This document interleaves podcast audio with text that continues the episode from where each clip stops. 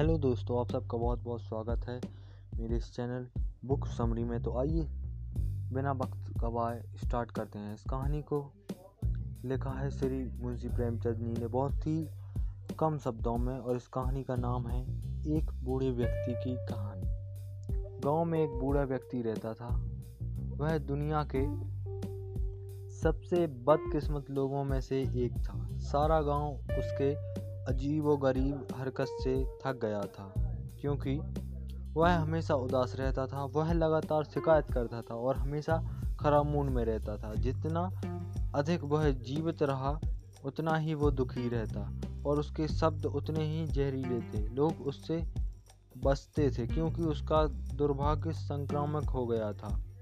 उससे जो भी मिलता, उसका दिन अशुभ हो जाता। उसके बगल में खुश रहना अस्वाभाविक और अपमानजनक भी था।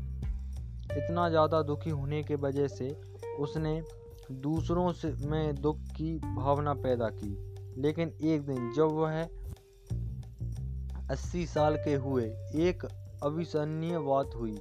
ये बात लोगों में आज के तेरह फैल गई।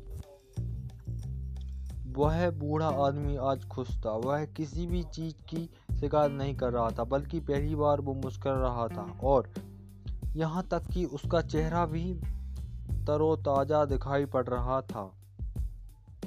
यह देखकर पूरा गाँव उसके घर के सामने इकट्ठा हो गया और सभी ने बूढ़े आदमी से पूछा कि, तुम्हें क्या हुआ है? जवाब में बूढ़ा आदमी बोला, कुछ खास नहीं, अस्सी साल में से खुशी का पीछा कर रहा हूँ और यह बेकार था। मुझे खुशी कभी नहीं मिली और फिर मैंने खुशी के बिना जीना और जीवन का आनंद लेने का फैसला किया, इसलिए मैं अब खुश हूँ।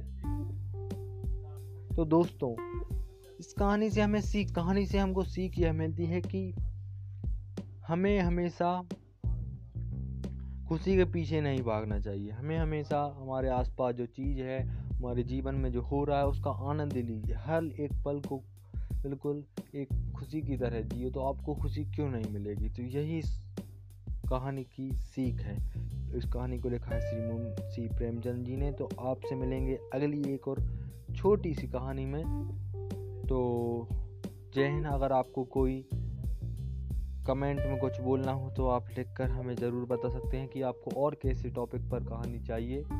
तो जय हिंद, मिलते हैं एक नए एपिसोड के साथ। जय हिंद।